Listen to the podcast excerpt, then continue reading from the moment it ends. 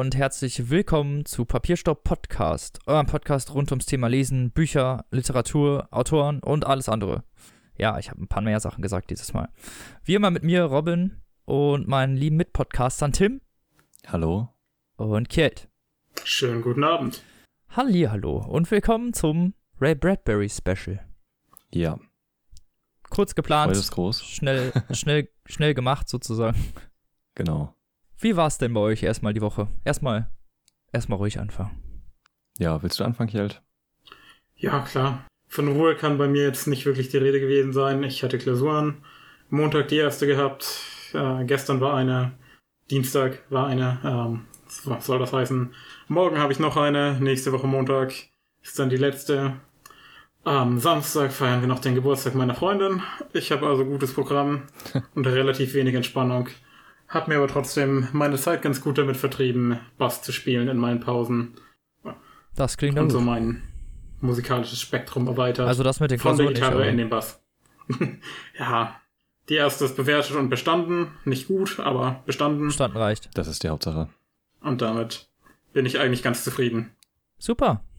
Und du so, Tim? Ja, Ich meine, ohne jetzt spoilern zu wollen, wir hatten uns ja gestern schon gesprochen. Aber erzähl und noch mal. vorgestern. Ja, Und vorgestern. Also, ja, ich weiß, wir, wir sind wir sind zusammen, ja. Spaß. es ist, jetzt ist es raus, ja. Nein, ähm, wir haben, ja, wir haben sehr viel miteinander gesprochen in letzter Zeit. Ja, das stimmt. Aber gab auch viel Und, zu bereden. Äh, das ist wahr. Wir sind halt äh, Männer vom Welt, ne? So ist es. und Mit mannigfaltigen Aktivitätsinteressen. ist so. Und ja, wir haben ja gestern noch was aufgenommen, was vielleicht irgendwann in nächster Zeit rauskommt. Genau. Wir wissen noch Ein nicht genau wann. Wir sagen nix. Genau. Das wird eine Überraschung. ähm.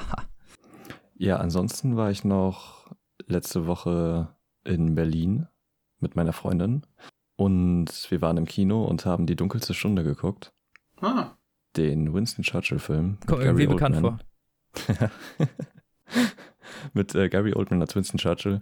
Aber dazu sage ich in der späteren Folge nochmal was, weil ich noch äh, ein Buch vorstellen werde, in dem es auch um Churchill geht. Zwei Männer am Strand. Ha, Spoiler.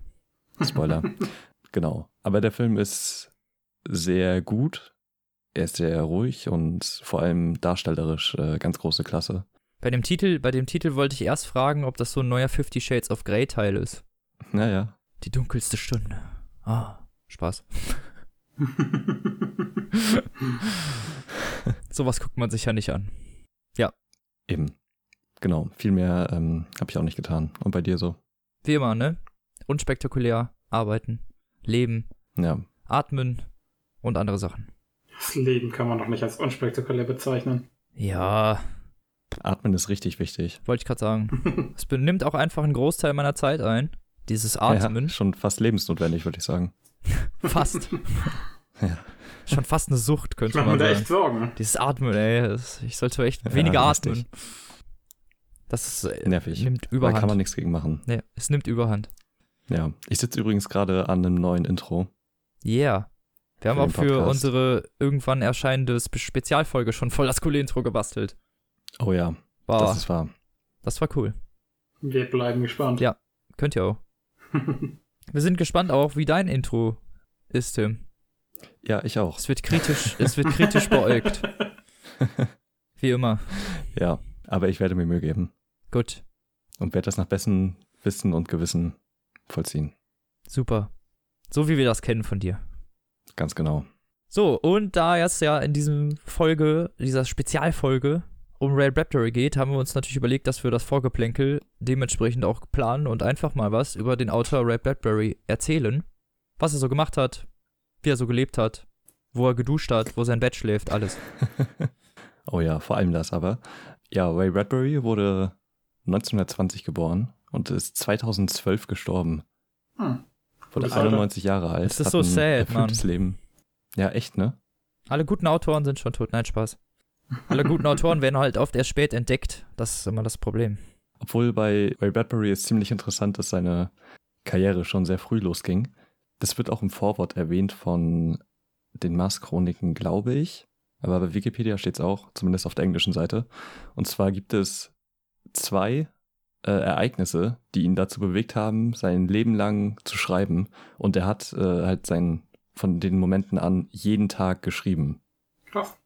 Ununterbrochen. Krass. Also, ne? Er hat jeden Tag immer ein bisschen geschrieben.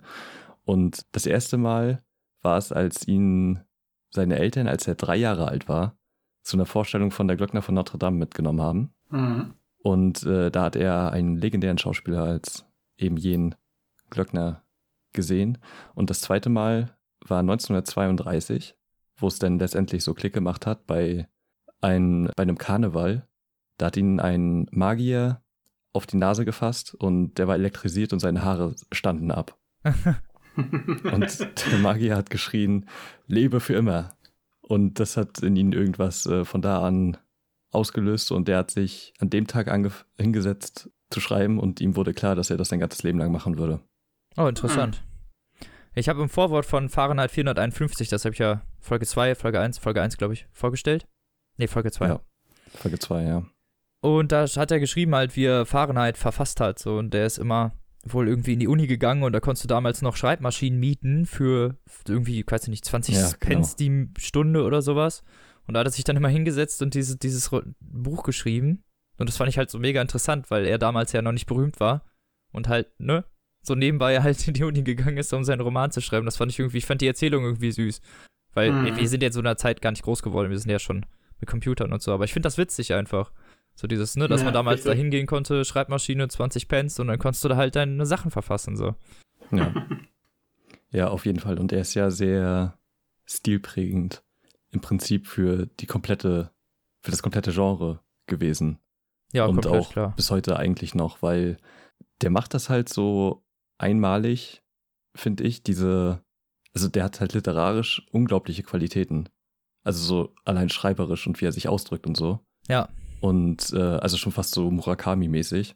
Aber halt mit Science Fiction gemischt. Und das, ich weiß nicht, das äh, spricht mich halt total an. Und er ist ganz interessant, was er zu seiner eigenen Kategorisierung gesagt hat.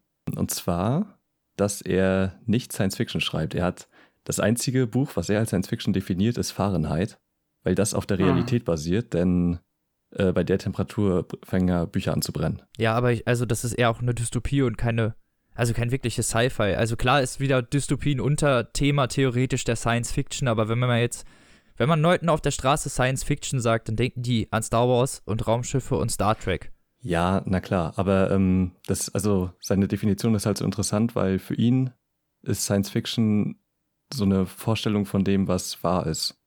Ja, Und Fantasy halt das Gegenteil. okay. Hm. Und er definiert die Mars-Chroniken daher zum Beispiel nicht als Fantasy, sondern als, äh, als nicht als Science Fiction, sondern als Fantasy, weil es nicht passieren kann. Und genau das ist der Grund, äh, so hat er das damals schon quasi vorhergesehen, dass es sehr lange noch ähm, bestehen bleibt und im kollektiven Gedächtnis ist, wie eine, wie die griechische, griechische Mythologie, weil Mythologien bleibende Kraft haben. Also stehen einfach für sich stehen und für längere Generationen irgendwie bestehen können und denen als, Genau, eben weil sie nicht real dienen. sind. Ja, genau.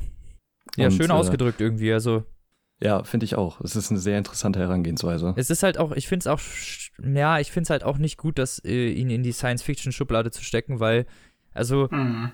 roh übers Die sind Knie zwar gebrochen. Science Fiction, aber die bieten halt viel mehr, ne? Ja, genau, aber roh übers Knie gebrochen, wenn du jetzt mal die Geschichten durchliest, oder zumindest die Geschichten, die ich bis jetzt gelesen habe, war sehr wenig Science-Fiction und sehr viel, in Anführungsstrichen, Gegenwartsliteratur. Hm. Also zwischenmenschliche Sachen. Einfach, also es lässt sich genremäßig sehr schwierig einordnen. Ja, das stimmt. Also selbst bei den Mars-Chroniken, die halt theoretisch Science Fiction sind, also weil sie halt in der Ja. Zukunft spielen und auf dem Mars und was weiß ich, ist der Kern der Geschichten ist halt nicht Science Fiction. Ne. Also der Grundtonus, wenn man jetzt alle Geschichten übereinander legt, sozusagen, ist der Grundtonus halt eher in Anführungsstrichen Gegenwartsliteratur. Wo halt leider mittlerweile alles reingepackt wird, was nicht genremäßig irgendwie zu, zuordnen ist. Ja, genau. Also der zwängt im Prinzip alles so in das Korsett von Science Fiction, so was da reinpasst, ne? Hm. So ungefähr. Und er, das ist auch noch eine ganz, ganz schön irgendwie. Der ist von 1947 an mit seiner Frau verheiratet gewesen bis zu ihrem Tod. 2003. Oh. Oh, krass. Fast 60 Jahre, Ja, ne? wirklich. Also 55. Ja. 56 Jahre verheiratet, das ist schon eine Hausnummer. Ja, Auf jeden das Fall. ja, fand ich irgendwie, ich weiß nicht, ich glaube, der hat ein ganz schönes Leben gehabt und konnte so machen, was er wollte irgendwann. Das ist irgendwie ein schöner Gedanke bei ihm. Ich weiß nicht.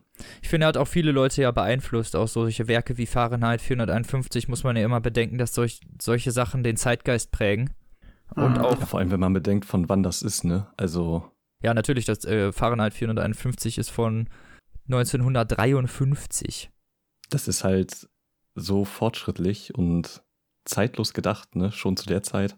Hm. Ja, durchaus. Ja, Und verliert überhaupt nicht an Qualität oder Wert in der heutigen Zeit. Also, das ist so zeitlos, ja, so ein genau. bisschen. Und man muss auch sagen, dass äh, Fahrenheit auch eine gute Verfilmung erfahren hat. Die habe ich noch nicht geguckt. Nee, die ist von äh, François Truffaut Ja, das habe ich schon gehört. und ist einfach ein sehr guter Film. Also, ich glaube, da hätte es ihn oder andere Sa- seine anderen Sachen wurden nicht so gut verfilmt. Also die, von den Mars-Chroniken gibt es so einen Dreiteiler, äh, so eine T- Miniserie äh, Ja. aus den 70ern, die wohl ziemlich schlecht sein soll. Okay.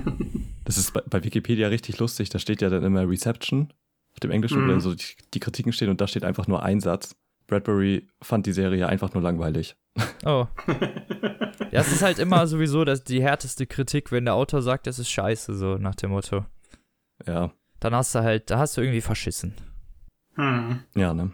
Bin ja mal gespannt, was Richtig. Stephen King zu dem dunklen Turmfilm sagt. Ja, so offiziell hat er sich da immer positiv zu ausgedrückt. Uncool. Ja, und er hat ja auch ewig Aber gewartet, bis er die Rechte überhaupt verkauft, weil er wollte, dass es ich was find's Gutes richtig uncool, ganz ehrlich. Und da, also dafür hat er jetzt so lange gewartet. Ich verstehe es halt auch nicht. naja. Für die Scheiße ist wirklich so, ne? Ja, Oh Mann, ey. Hätte man besser in einer Netflix-Serie oder irgend Amazon-Serie, was auch immer, irgendwie verarbeiten können als da. das als Mhm. Serie wäre halt so ideal, ne? Das wäre super gewesen. Das haben die ja mit äh, der Anschlag gemacht. Und das hat 1A funktioniert. Ja. Also die Serie war ultra gut und hat genau die Teile im Buch übersprungen, die ultra langweilig waren. Also ich fand die Serie Mhm. besser als das Buch. Kommt auch nicht so oft vor. Das stimmt. Ja, aber um nicht äh, zu weit abzuschweifen, ne? Bradbury hat schon viel gemacht Ja. und wurde auch extrem viel ausgezeichnet. Also alleine die Auszeichnungsdingens ist hier so ultra lang, dass Ja, man hier vielleicht nur so einen kleinen Auszug irgendwie geben kann. Hugo Awards zum Beispiel, äh, einer der bekanntesten ja. Science und, Fiction äh, Awards. Pulitzer-Preis hat er auch bekommen, ne? Pulitzerpreis, den Bram Stoker Award für sein Lebenswerk. Ja. Also viele Ehrungen. Oscar-Nominierung Oscar-Nominierungen unter anderem für zum den Beispiel. Animationsfilm. Da hat er, glaube ich, das Drehbuch Genau. geschrieben. Und hat sehr ja. viele, also so im Vergleich sehr viele Kurzgeschichten auch geschrieben. Also die Kurzgeschichtensammlung dominieren gegenüber den Romanen stark. Hm. Genau, ich glaube, er hat so elf oder zwölf äh, Romane geschrieben und über 200 Kurzgeschichten, Ja. die halt, in verschiedenen Bänden, Bänden, erkunden, genau. äh, erschienen sind. Genau. Ist natürlich, viele Sachen sind natürlich auch irgendwie verfilmt worden. Hast ja gerade schon Ja. erzählt. Ich, also wie auf gesagt, die Fahrenheit, der Fahrenheit-Film soll ja ganz gut sein, aber den Rest kenne ich auch gar nicht. ja, von den Verfilmungen habe ich sonst auch noch nichts gesehen, Nee, ich auch nicht. äh, außer Fahrenheit. Ja, Ich habe tatsächlich generell sehr wenig Erfahrung mit ihm gemacht. Ich habe bis auf das Buch, das ich jetzt für diese Folge gelesen habe, tatsächlich noch nichts anderes von ihm gelesen. Oh, krass. Was natürlich auch einige deutliche Lücken aufweist. Fahrenheit 451 muss man da einfach mal gelesen haben. Mhm. Äh, habe ich aber nicht.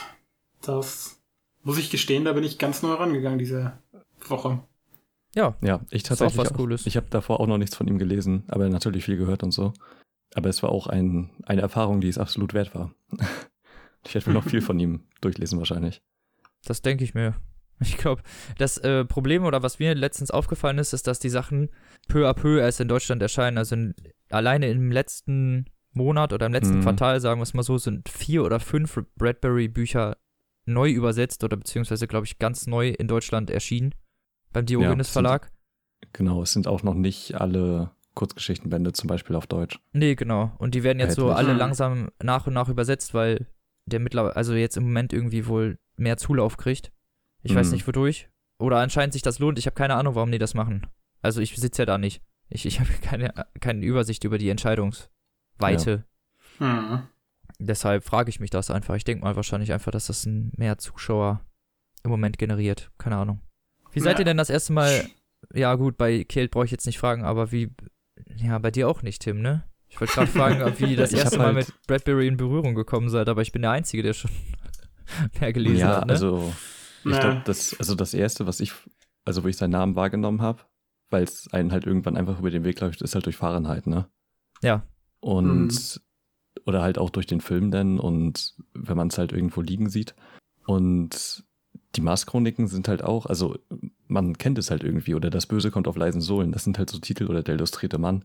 Das sind so Titel, die hat man schon mal gehört, oder?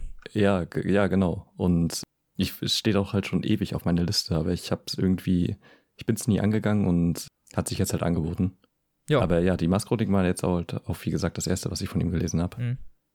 Ja, ich hatte das, ich war damals, hatte ich kurze Zeit einen Bücherausweis. Habe ich so ein 14-Tage-Probeding gemacht und das war das Buch, was ich mir random aus dem Regal gezogen habe, Fahrenheit 451. Hm, okay. Und ich war so dermaßen begeistert. Praktisch. Nice. Und habe gedacht, hä, wer ist das? Ich, ich kannte das halt einfach nicht. Ich kannte, ich kannte Ja. weder den Roman noch kannte ich den Autor. Ich habe das Buch aufgrund des Covers gekauft, äh, ausgeliehen Hm. und habe den größten Glücksgriff, glaube ich, gemacht, den man in so einer Bibliothek machen kann. Auf jeden Fall. Ja, sehr wahrscheinlich. Ja, ich habe es mir dann noch kurz danach selber nochmal gekauft. Ja, das war's eigentlich. Beziehungsweise haben wir noch ein paar kleine Anekdoten so zu Bra Bradbury, ne?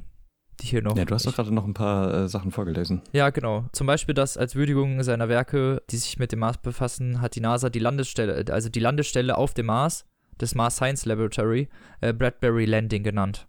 Also das Ding, Das wo die dann auf geil. dem Mars landen. Heißt halt, ist Ja. nach ihm benannt worden. Das ist schon ziemlich cool. Auf jeden Fall.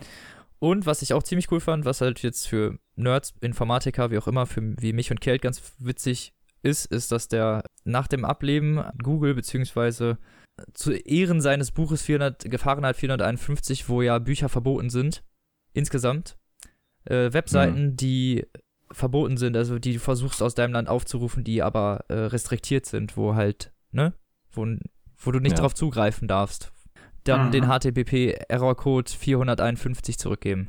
Und das ist halt bis heute so. Das ist halt schon ganz schön clever. Ja, auf jeden Fall. Das ist auf jeden Fall eine coole Ehrung. Also Ja, natürlich nur für Insider, richtig. wenn man es weiß eigentlich. Aber Mhm. ist eine coole Trivia-Info, finde ich. Richtig. Ja, Genau. aber ich denke, allgemein kann man sagen, dass wenn man sich auch nur ansatzweise mit Dystopien befasst, dann kommt man halt auf jeden Fall nicht an Fahrenheit äh, vorbei. Fahrenheit 1984 und Brave New World vorbei. Das sind, glaube Ja. ich, so die Blaupausen für alles. Hüter der Erinnerung würde ich heutzutage auch noch Ja, eigentlich mit aufführen, aber ich, ja, Mhm. also ich stimme dir dazu. Ja, genau. Soweit über Ja. den Autoren. Ray Bradbury. Und dann kommen wir eigentlich zum ersten Buch schon, in Anführungsstrichen schon, nach 20 Minuten. Fast. Genau, und du hast die Ehre, ne? Genau, ich habe die Ehre dieses Mal. Und zwar fange ich an mit Schneller als das Auge. Natürlich von Ray Bradbury. Jetzt letztens erst im November bei Diogenes erschienen. Ich habe das Ganze als Rezensionsexemplar bekommen und freue mich darüber sehr. Vielen Dank an der Stelle. Genau. Warum habe ich mir das bestellt? Ganz ehrlich, weil es Ray Bradbury ist und egal eigentlich, was man von ihm liest, ich, egal was ich bis jetzt von ihm gelesen habe, ich war noch nie enttäuscht, deswegen Ja. ist das so eine Sache. Und auch dieses Mal hat mich das Buch nicht enttäuscht. Es ist eine Kurzgeschichtensammlung mit insgesamt 21 Geschichten, die jeweils so von zwischen 12 und 30 Seiten lang sind. Also alles wirklich in sehr kurzer Zeit machbar. Hm. Auch so für zwischendurch echt mal ganz gut geeignet. Ne, vielleicht für kurze Ja. Strecken oder sowas. Eignet sich das sehr gut. Die Geschichten ähneln sich, also die Geschichten ähneln, die Kurzgeschichten ähneln sich kaum, beziehungsweise haben sehr, sehr wenig Prämissen irgendwie gemeinsam. Also es ist alles wirklich durch die Bank. Es ist zwischendurch gruselig, es ist emotional, es geht um Vergänglichkeit, es geht um Hass, es geht um Liebe, es geht um alles, was den Menschen eigentlich so bewegt in seiner, in seinem Dasein. Hm. Und genau, ich kann jetzt natürlich schlecht alle Geschichten irgendwie hier aufzählen. Oder beziehungsweise ja, über alle halt Geschichten irgendwas erzählen. hat, Nee, ich mache ja. mir jetzt einfach meine drei oder vier Lieblingsgeschichten oder die ich am, am, die mich am meisten beeindruckt haben. Hm. Genau, und eins meiner liebsten Geschichten hieß Sanfte Morde und das war die zweite Geschichte. Und da spielt auch mein Auszug und den würde ich jetzt einfach mal hier abspielen, bevor ich irgendwas zu der Geschichte erzähle, weil das nämlich die ersten paar Seiten dieser Geschichte sind. Genau, und dann erzähle ich gleich noch ein bisschen mehr zu dieser Geschichte. Erstmal viel Spaß beim Auszug.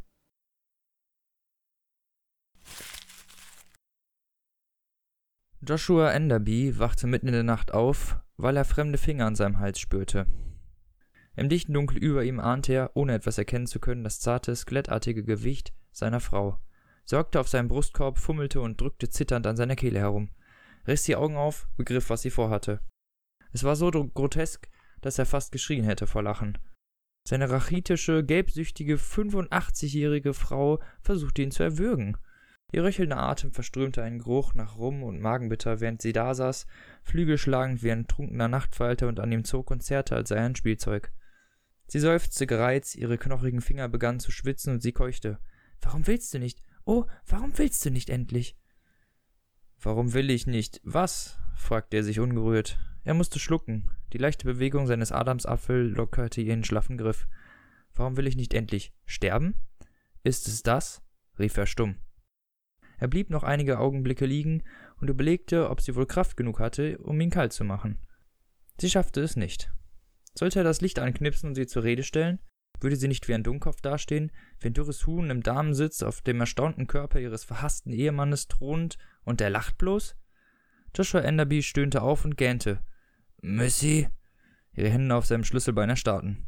Würdest du, er drehte sich um wie im Halbschlaf, würdest du bitte, er gähnte, auf deine Seite rüberrutschen? Ja, so ist brav. Missy verschwand im Dunkeln. Er hörte Eiswürfel klirren. Sie trank noch ein Glas rum. Am nächsten Tag um die Mittagszeit, sie genossen das schöne Wetter und warteten auf Essensgäste, tauschten der alte Joshua und Missy im Gartenpavillon ihre Gläser. Er reichte ihr den Dubonnet, sie gab ihm Sherry. Für einen Augenblick trat Schweigen ein. Beide beugten den Inhalt ihrer Gläser und zögerten, daran zu nippen. Er hielt sein Glas so, dass an seiner gelähmten Hand der große weiße Diamantring funkelte und glitzerte. Sein Leuchten ließ ihn zurückschrecken, und schließlich raffte er all seinen Fleckmar zusammen. Missy, sagte er, weißt du, du hast nicht mehr lange zu leben. Missy lugte hinter den Osterglocken auf einer Kristallschale hervor, um ihren mumienhaften Mann ins Auge zu fassen. Beide merkten sie, dass die Hand des anderen zitterte. Sie trug ein kobaltblaues Kleid, dazu schwere Klunker um den Hals, unter jedem Ohr einen kleinen glitzernden Planeten und hatte sich einen scharlachroten Mund nachgemalt. Die alte Hure Babylon, dachte er trocken. Wie sonderbar, mein Lieber, wie äußerst sonderbar, sagte Missy mit einem höflichen Kratzen in der Stimme. Wieso erst gestern Abend? Hast du an mich gedacht? Wir müssen miteinander reden. Ja, das müssen wir. Er saß zurückgelehnt in seinem Stuhl wie eine Wachsfigur. Nur keine Eile, aber falls ich dich kalt mache oder du mich, wer wen spielt keine Rolle, dann sollten wir einander beschützen, meinst du nicht? Jetzt schau mich nicht so an, meine Liebe. Deinen kleinen Galopp auf meinen Rippen gestern Nacht habe ich durchaus mitbekommen. Du hast an meiner Speiseröhre herumgefummelt und wolltest meinen Kehlkopf knacken hören oder sowas ähnliches. Oh je! In Missys gepuderten Wangen stieg das Blut. Warst du die ganze Zeit wach? Das ist mir aber peinlich. Ich glaube, ich muss gleich hoch und mich hinlegen. Blödsinn. Joshua unterbrach sie. Wenn ich sterbe, solltest du irgendwo in Deckung sein, damit dir niemand etwas vorwerfen kann. Dasselbe gilt für mich, falls du stirbst. Was haben wir denn von all unseren Mühen, all den Versuchen, den anderen aus dem Weg zu räumen, wenn am Ende doch nur einer von uns am Galgen baumelt oder auf dem elektrischen Stuhl brutzelt? Ziemlich logisch, pflichtete sie ihm bei. Ich schlage sehnsuchtsvolle Notizzettelchen vor, überschwängliche Zärtlichkeitsbekundungen vor Freunden, Geschenke und dergleichen. Ich lasse Rechnungen für Blumen, Diamantarmbänder auflaufen.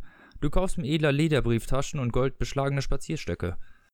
Ich muss schon sagen, manchmal hast du gute Ideen, räumte sie ein. Wenn es so aussieht, als wären wir ein verliebtes altmodisches Ehepaar, wird jeder Verdacht schnell zerstreut.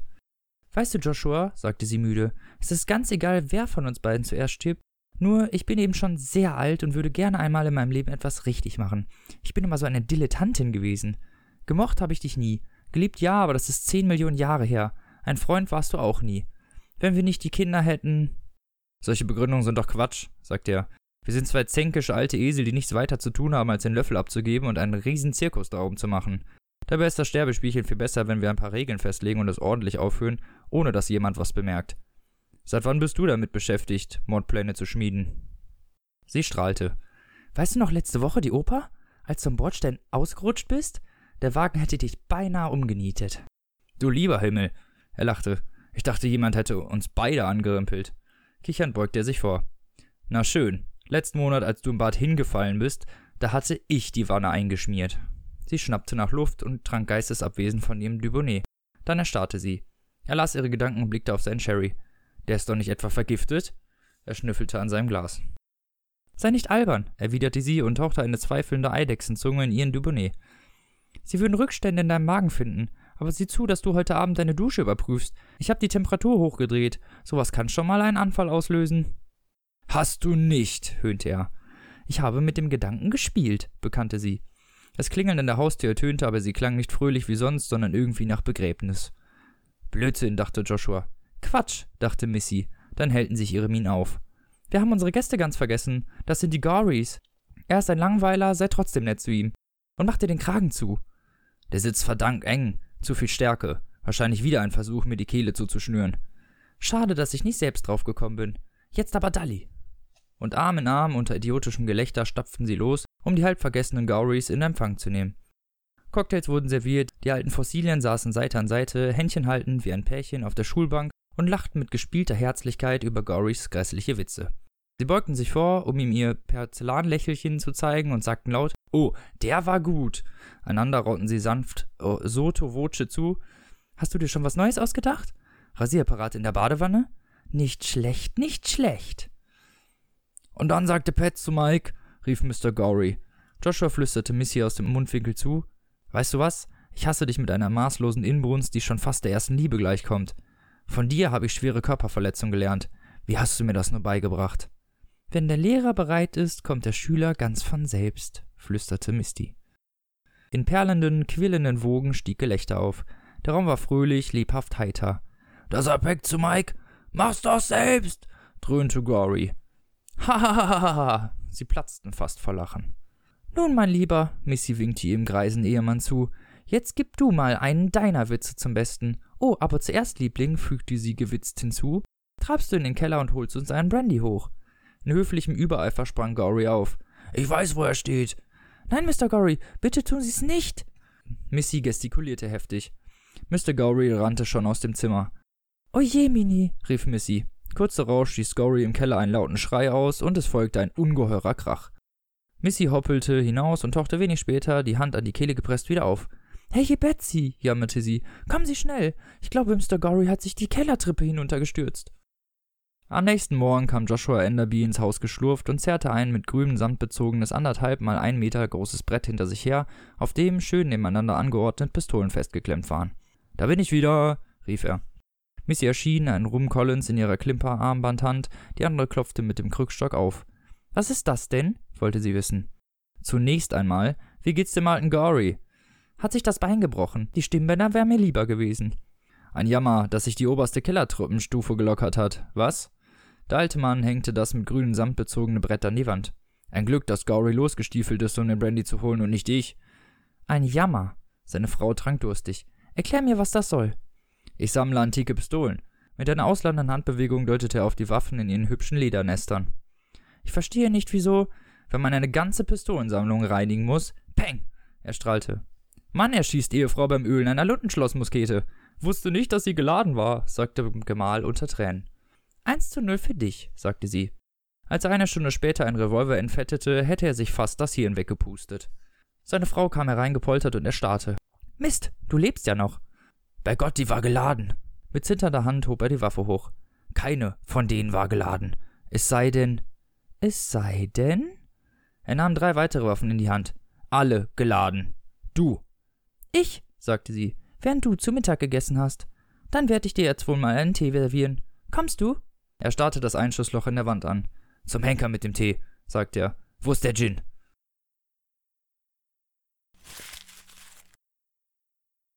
Und wie man gerade ganz gut hören konnte, dieses Ehepaar, naja, die mögen sich nicht mehr. Man könnte sagen, sie hassen sich halt wirklich auf den Tod. Und das Einzige, was sie halt noch wirklich am Leben erhält, ist, den anderen unter die Erde zu bringen. Und wie man gerade auch gehört hat, kommen dabei nicht nur sie selber, sondern auch andere Leute zu Schaden. Und die Geschichte ist da noch nicht zu Ende und spitzt sich halt wirklich noch zu. Ich möchte den Ausgang der Geschichte ungern verraten eigentlich, weil er halt. Aber es ist schon ganz schön verrückt. Es ist schon, ist schon wirklich verrückt und auch so dieser, dieser Stil ähm, hält sich halt auch während dieser Geschichte auf jeden Fall so aufrecht. Es ist ziemlich zynisch und ja, extra, also extrem trocken auch geschrieben. Also mhm. man hört den Briten heraus, könnte man sagen. ja, auf jeden Fall eine sehr schöne Geschichte. Fand, also was heißt schön? Ich fand, ich fand sie sehr lustig. Sie hat mich äh, amüsiert. und auch irgendwie, es ist so eine bestimmte Art irgendwie, das, was er sich ausdenkt, so, ne? Das ist halt, es ist nicht so die Standardkost, weißt du, was ich meine? Oder wisst ihr, was ich meine? Also diese Emotionalität Ja. und auch auf dieses, auf den Menschen selber irgendwie angesprochen, das ist halt einmalig. Ja, mit diesem absurden Schreibstil oder dass die Ideen und diese absurden Situationen halt als so selbstverständlich dargestellt werden. Ja, genau, so, genau. Ja. Die nächste Geschichte, die ich vorstellen will, weil sie jetzt hier mal ganz gut passt und so die auch den Kontrast zeigt zur letzten Geschichte, ist ein schöner Schlamassel. Und da geht es um die verstorbenen Geister von Laurel und Hardy, also bei uns dick und doof, die eine alte Komikernummer immer wieder nachts, also immer wieder an einem bestimmten Tag nachts aufführen und zwei ihrer größten Fans sehen das halt und jubeln ihnen ein letztes Mal zu. Es geht so ein bisschen um die Wehmütigkeit eigentlich verstorbener Heldenfiguren. Das ist schon eine ziemlich coole Idee. Wirklich toll gemacht und auch wirklich irgendwie so Ja. schön umgesetzt. Also es berührt einen auf, auf so eine bestimmte Art und Weise. Ich bin gar kein Fan von Dick und Doof, aber diese Art der Mhm. Ähm, Ikonisierung, so dieser Glorifizierung hat er super irgendwie umgesetzt. So, und dass, Mhm. dass es durch die Seiten fast durchgeflossen ist. Ja. Sehr schön gemacht insgesamt. Genau, dann hätte ich noch Geschichte Nummer 4, äh, 5. Nichts Neues oder woran ist der Hund gestorben? Da geht es um eine Familie, deren Hund gestorben ist. Ach, Ach, sag bloß, ja, genau. Und an dieser, an dem Tod des Hundes merkt die Familie halt eigentlich erstmal, wie viel Glück sie hatte. Es geht vor allem um neue Zeiten und die Glück, also das Glück in Zeiten zu leben, in denen kaum Krieg herrscht und die Medizin so weit vorangeschritten ist, dass man nicht drei seiner fünf Kinder zu Grabe tragen muss hm. weil sie halt nun mal als Kinder schon an Polio oder Lungenentzündung oder was auch immer sterben. Und das Hm. vergisst man halt gerne mal. Und genau darum geht's in dieser Geschichte. Sehr schön wieder umgesetzt, also, ne? Das meine ich halt damit. Das ist Hm. so einmalig Ray Bradbury. Es, es gibt keine zweite Art, diese. Es gibt, es gibt niemanden, der das auf diese Art und Weise schreiben könnte, wie er das tut. Ja, Mhm. vor allem alles ist halt so unique, ne? Genau. Und einzigartig. Also Ja. Nichts halt Neues auch oder vom Schreibstil. Ja. Also jede Geschichte jedes ist halt irgendwie hat, unterschiedlich. hat eine andere Prämisse und ist dann auch wirklich teilweise komplett anders verfasst. ja, genau. Aber halt immer glaubwürdig und so, dass einen das trotzdem abholt irgendwie. Genau. So ist es. Dann hätte ich noch, ob Sie sich an Sascha erinnern, die fand ich auch sehr interessant. Da geht es um ein Ehepaar, die merken, dass sie schwanger werden und das ist dem, ja, jetzt habe ich vielleicht ein bisschen gespoilert, aber das ist dem Leser nicht so wirklich, also sie fangen an, mit dem nicht vorhandenen Geist des Fötus zu kommunizieren, könnte man sagen.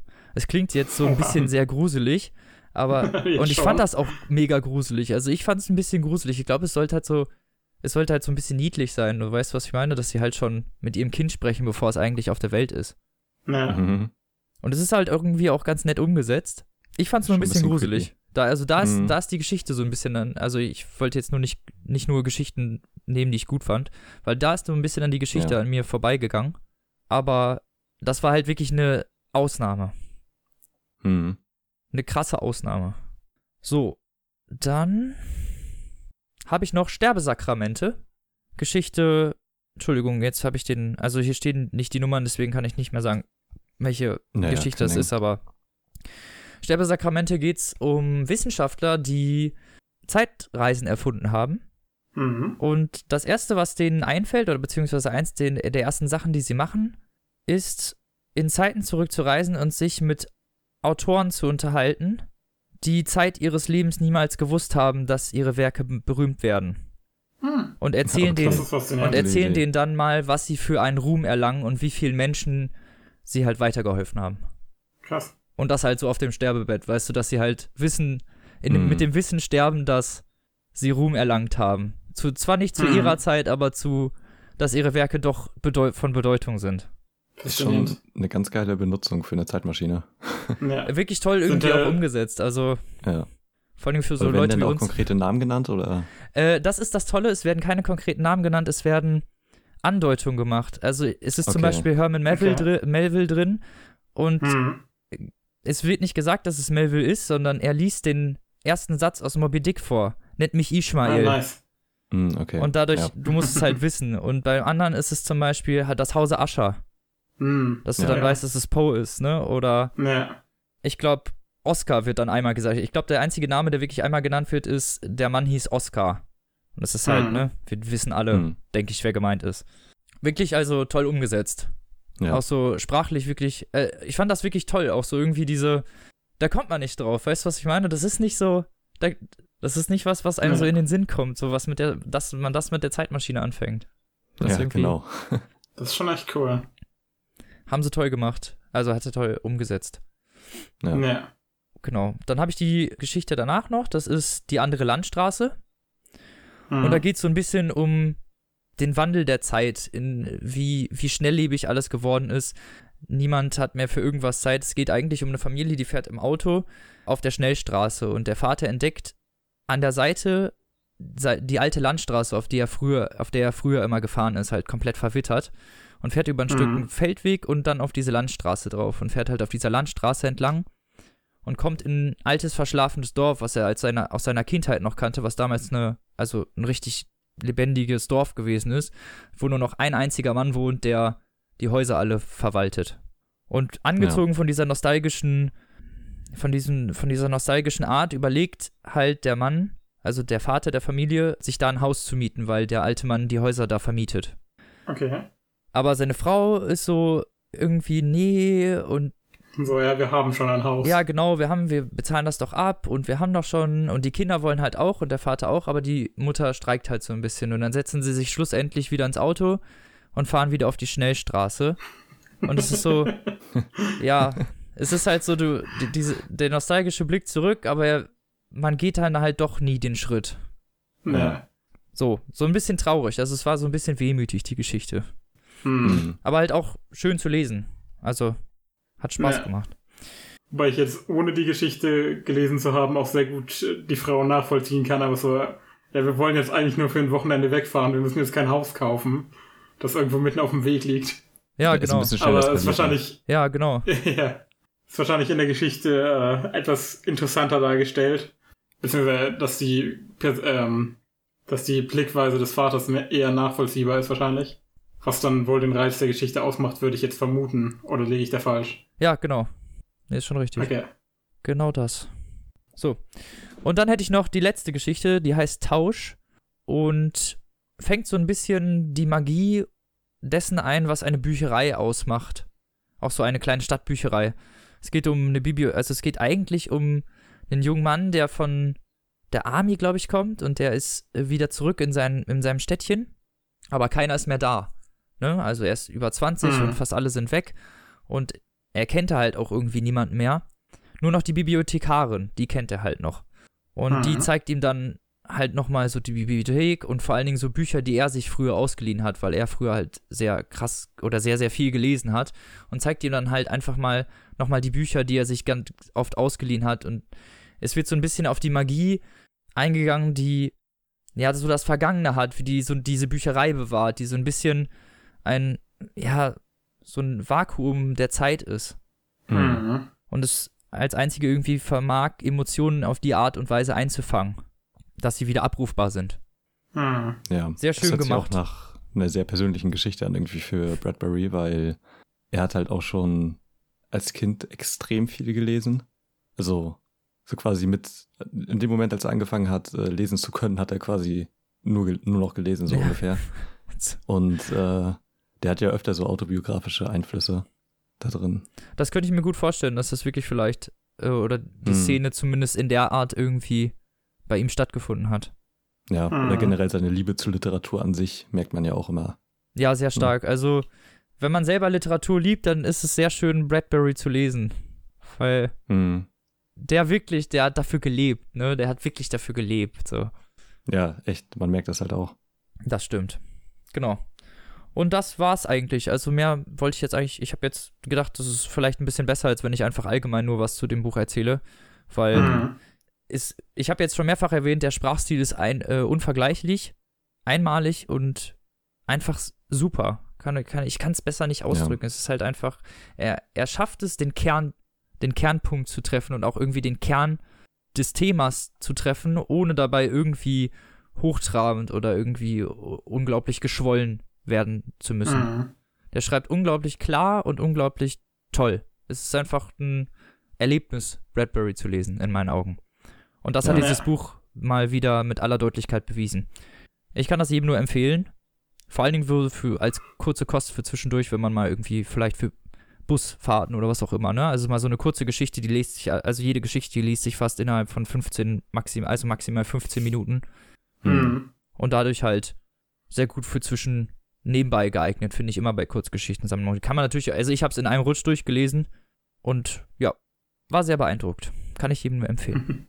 Ja, sehr schön. Okay. Kostet, wie ich habe ich noch nicht gesagt, glaube ich, kostet 12 Mhm. Euro im Dio, also als Taschenbuch im Diogenes Verlag und hat 327 Seiten. Also durchaus machbar. Ja. Und dann bist du dran, lieber Tim, mit Okay. seinem ja, einem seiner bekanntesten Werke. Genau, einem seiner Hauptwerke, nämlich den Mars-Chroniken. Und ich muss dazu sagen, wir hatten das letzte Woche, als wir das besprochen haben, das Special zu machen. Ich hatte die Mars-Chroniken nämlich hier, aber in einer ganz alten Ausgabe von Heine aus den 70ern, mit einem richtig geilen Cover und so. Ach ja, genau Und- das. Genau, und da haben wir noch mal so gecheckt, irgendwie die Seitenanzahl und was mit den Jahren ging und so. Also weil die Geschichten halt immer nach Jahren geordnet sind. Genau. quasi. Und ähm, stellte sich heraus, dass es eine Neuauflage gab, die von Bradbury überarbeitet wurde. Und zwar 97 kam das in Amerika raus und 2008 dann vom Diogenes Verlag in Deutschland. Ja, Und da sieht man mal die Verzögerung. ja, Mhm. echt. Und äh, ja, zum Glück ist uns das noch aufgefallen. Also die Veränderungen sind jetzt nicht so gravierend. Er hat äh, die Jahreszahlen halt geändert und alles irgendwie 30 Jahre in die Zukunft versetzt ungefähr. Ja, genau. Damit das irgendwie wieder aktueller wird. Genau, und es sind halt noch ein paar zusätzliche Geschichten drin. Denn die Mars-Chroniken ist ein Roman in Erzählung. Also es gibt schon, es gibt eine Rahmenhandlung und die Geschichten hängen auch grob miteinander zusammen, aber im Prinzip steht auch jede für sich. Aber das Setting theoretisch ist immer dasselbe irgendwie auf Mars, ne? Also, Ja, und es gibt auch eine kann ich mir schon dann Handlung so durchaus. vorstellen. Achso, okay. Also wirklich Also eine so ein- Handlung. Ach, okay. Also so ein, Also so ein. eine Rahmenhandlung halt. ja, ne? also okay, ich weiß, wie, wie das so in Erzählungen zu machen ist, ne? Genau, es gibt halt ein paar Charaktere, die auch nochmal wiederkehren. Also wenn es auch nur in einem Satz ist oder so. Also es gibt zum Beispiel eine Geschichte, die sich um so einen Pastor dreht. Und der kommt halt ein paar Geschichten später einfach noch einmal vor. So für eine Stelle.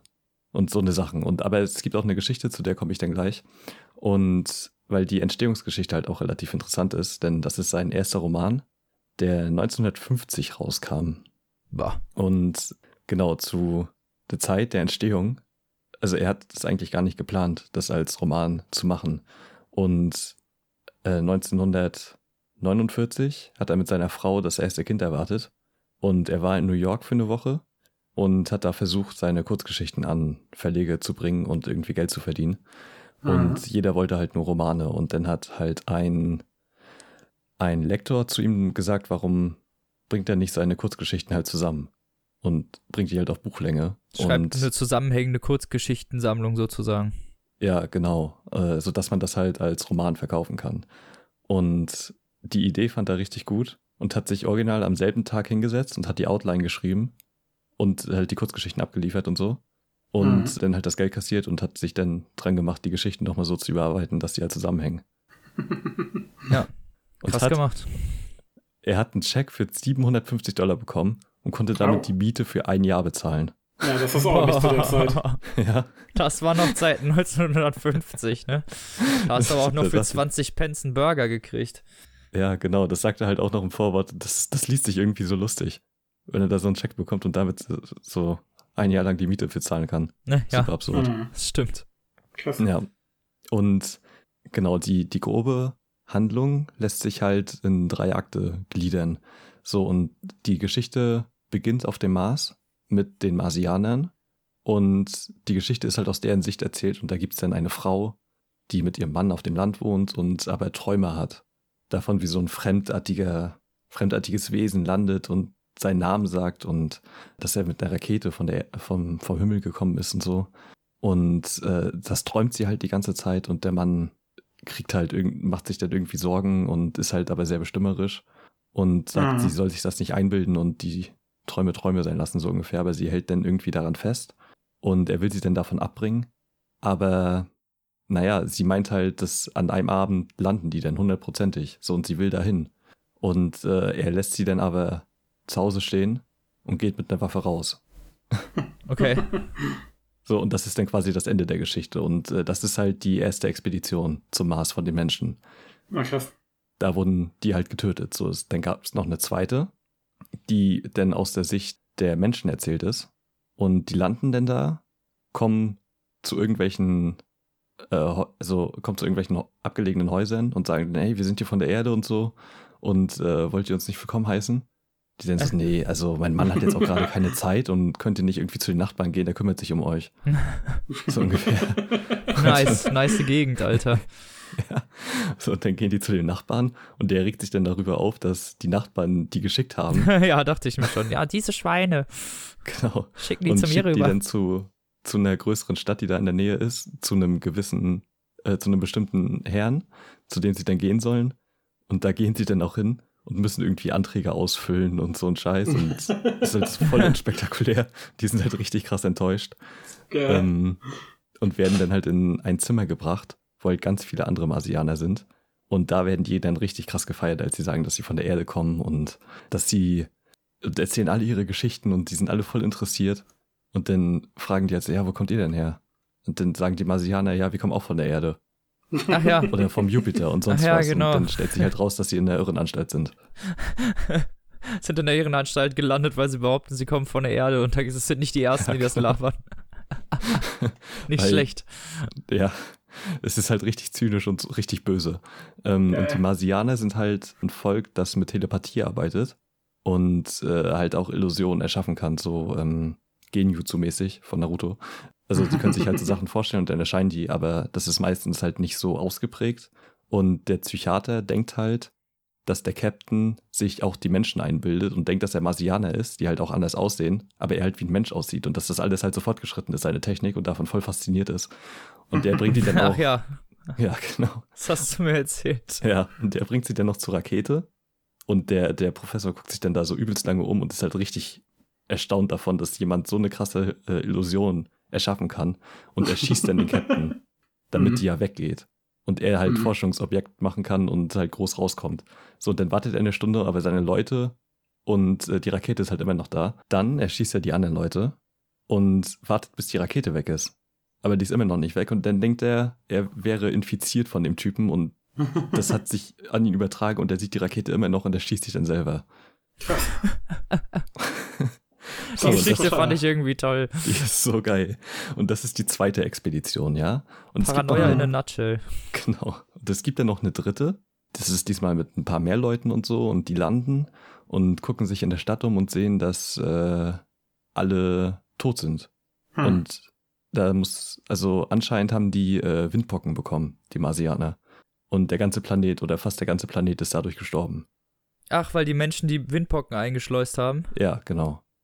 Witzig. Genau. Und die sind halt, Wäre jetzt nicht mein Wort der Wahl, aber ja, es Ey, ist das halt, ist, das ist richtig schlimm. Das ist äh, in den USA auch damals passiert. naja, schon klar. ja, für Erwachsene ist das ja auch tödlich, aber halt in dem Fall dann natürlich für Marsianer und halt eine außenstehende, wie, wie, bei, wie bei den Indianern damals, als die Amerikaner kamen, da gingen ja auch Krankheiten um, die vorher nicht da waren und deswegen, Da sind ganz viele St Stämme ausgestorben wegen, ja, genau. wegen Windpocken, Ja. glaube ich. Und Ja. Masern.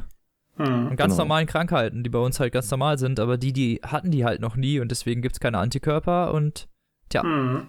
Genau. Und ähm, ja, da gibt es dann noch einen Konflikt in der, in der Truppe, weil einer halt so abtrünnig wird und die Marsianer quasi studieren will und die versteht. Und er will, dass die Menschen nicht auf den Mars kommen. Weil die Hm, Marsianer halt hm. super fortgeschritten sind und eine krasse Philosophie haben und so voll die Welterkenntnis hatten. Und der das in den Büchern gelesen hat, aber nicht will, dass die Menschen das kaputt machen. Und er Hm. versucht die dann alle zu töten, wird dann aber von dem Captain getötet. oh Mann. Und von da an, das ist quasi das äh, Ende des ersten Aktes, von da an beginnt dann die Besiedlung des Mars. Und es wird dann halt großteils aus der Sicht der Menschen erzählt und die Marsianer tauchen nur so sekundär auf. Also es gibt noch so ein paar Überlebende, die dann irgendwo in den Bergen wohnen, aber die Menschen beginnen dann den Mars zu besiedeln. Also übernehmen den eigentlich. Genau. Okay. Aber halt, weil alle Leute schon tot sind, ne? Also, Ja, ja, klar. weil die Marsianer Also tot keine, sind. keine feindliche Übernahme, sondern einfach sind ja keine mehr da. Hm. Ja, genau. Und die brennen dann halt alle Städte ab, die davor Was? da waren. Ja, und äh, Hä, wollen dann dumm? halt ihre eigenen Sachen aufbauen. Hm. Also ganz ehrlich, so doof wären wir echt nicht. Naja, und das ist halt auch quasi der Ausgangspunkt von dem Auszug, den ich vorgelesen habe. Das ist nämlich eine, eine kleinere Geschichte aus dem Buch, in dem es um Kinder geht, die in den Ruinen spielen, bevor sie endgültig kaputt gemacht werden. Also das Feuer hat bereits gewütet und es ist ein bisschen morbide, weil die Kinder spielen im Prinzip in der Asche, als wäre es, ähm, als wären es so Blätter im Herbst oder so von der Erde und spielen halt auf den Knochen Xylophon und sowas. Okay. okay, krass. Und für die ist das halt voll der Spaß, ne? weil sie kennen es ja nicht. Oder sie wissen nicht, was da passiert ist. So, das ist mein Auszug und der kommt jetzt.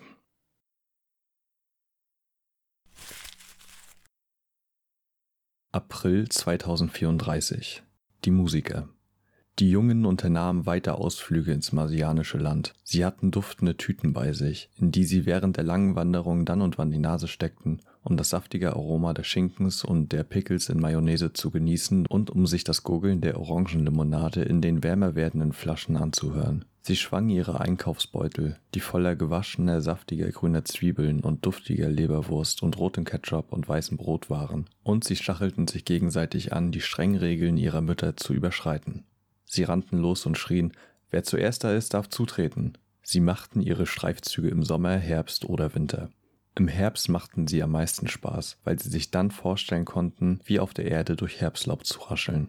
Sie hüpften wie hingeworfene Spielsteine über die Marmorflächen bei den Kanälen, rotwangige Jungen mit achatblauen Augen, einander Zwiebeln stinkende Kommandos zukeuchend. Denn jetzt, wo sie bei der toten, verbotenen Stadt angekommen waren, war es vorbei mit der Letzte ist ein Mädchen oder der Erste darf der Musiker sein. Nein, jetzt lag die Stadt offen vor ihnen da, und sie glaubten von drinnen ein leises Rascheln wie von Herbstblättern zu hören. Dicht aneinander gepresst wagten sie sich schrittweise vor, Stöcke in der Hand, im Hinterkopf die Ermahnungen ihrer Eltern. Nicht dorthin, nein, nicht in die alten Städte. Nehmt euch auf euren Wanderungen Acht. Ihr bekommt Schläge wie noch nie, wenn wir euch erwischen. Wir sehen uns eure Schuhe an. Und da standen sie nun in der toten Stadt, ein Haufen Jungen, den mitgebrachten Proviant halb aufgegessen, machten sie sich mit schrillen Flüstern gegenseitig Mut. Habt ihr etwa Angst, ihr Feiglinge? Und plötzlich raste einer los in das nächste Steinhaus, durch die Tür ins Wohnzimmer und in das Schlafzimmer, wo er, ohne richtig hinzuschauen, um sich trat, wo er einen wilden Tanz vollführte und die schwarzen Blätter durch die Luft fliegen ließ. Dünn und brüchig wie ein Stück Stoff, das man aus dem mitternächtlichen Himmel geschnitten hat. Sechs andere folgten ihm, und der erste Junge war stets der Musiker, der auf den weißen Xylophonknochen unter der äußeren Schicht schwarzer Flocken spielte.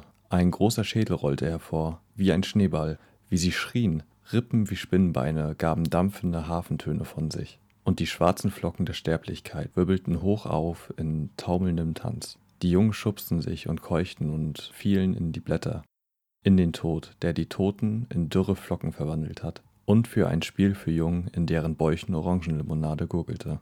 Und dann von einem Haus in die nächsten Häuser, in dem Bewusstsein, dass nach und nach von der Feuerwehr in jeder Stadt diese Schrecken säuberlich verbrannt wurden, von antiseptischen Kriegern, die mit Schaufeln und Eimern die ebenholzschwarzen Fetzen und die weißlichen Knochen weggeschaufelt und langsam, aber sicher das Entsetzliche vom Normalen trennten. Sie mussten sich also ranhalten beim Spielen, diese Jungen, denn bald würde die Feuerwehr hier sein. Schweißüberströmt verschlangen sie ihre letzten Brote. Nach einem letzten Tritt, einem letzten Marimba-Konzert, einer letzten herbstlichen Jagd durch die Blätterhaufen gingen sie nach Hause. Die Mütter suchten ihre Schuhe ab nach schwarzen Flockenresten, die, wenn sie gefunden wurden, zu kochend heißen Bädern und väterlichen Prügel führten. Gegen Ende des Jahres hatte die Feuerwehr alle Herbstblätter und weiße Xylophone fortgehakt, und mit dem Spaß war es vorbei.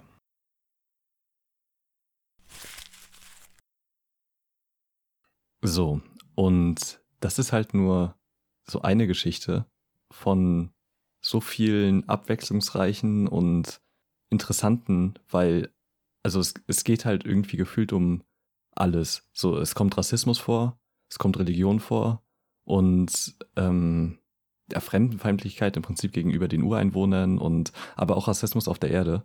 Das war unter anderem ein Grund, warum er die Jahreszahlen weiter äh, vorgesetzt hat und eine Geschichte sogar, ich glaube in der amerikanischen Version zumindest ausgetauscht hat, aber die ist jetzt äh, in der noch drin. Da geht es Okay. um darum, dass äh, Schwarze in den Südstaaten halt geschlossen auf den Mars fliegen. Ach so, nicht mit den anderen zusammen. Genau, und das, das war dann halt einfach nicht mehr so zeitgemäß. Aktuell. Okay.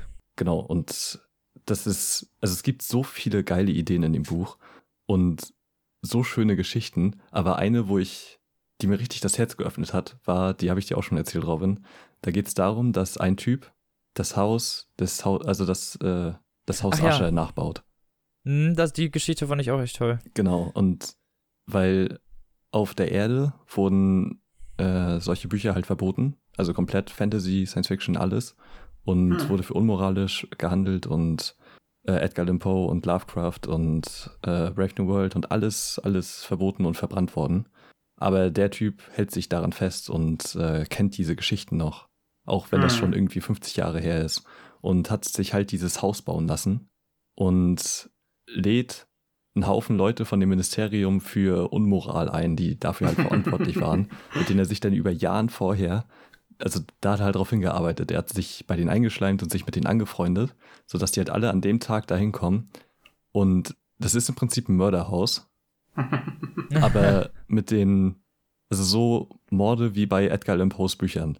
Also da wird zum Beispiel einer getötet mit einem Pendel, wie bei der Grube und das Pendel. Hm. Oder bei einem Affen im Kamin, wie bei Doppelmord in der Rue Morgue. Und so eine Geschichten. Also, da, das ist halt einfach so viel Liebe, die. Das, da das meinte ich halt vorhin auch, wenn, dass er die Literatur liebt. Also wenn, Ja, wenn man genau. Bradbury liest, wäre es nicht schlecht, wenn man schon so einen gewissen Basisfundus an Literaturwissen hat, weil man dann nämlich mehr von den Büchern versteht. Hm. Wie Tim gerade eindrücklich bewiesen hat. Ja, das stimmt. Also, es wird auch noch ein bisschen. Also, es ist schon ziemlich eindeutig, was er da meint, weil Edgar Allan Poe da auch fällt und auch der äh, Untergang des Hauses Ascher und so. Und am Ende kommt halt. Also, er inszeniert das quasi so wie bei Die Maske des Roten Todes, dass die Leute halt immer bei einem Schlag der Glockenuhr in den nächsten Raum gehen und so. Ähm, und am Ende wartet dann halt auch der rote Tod auf die.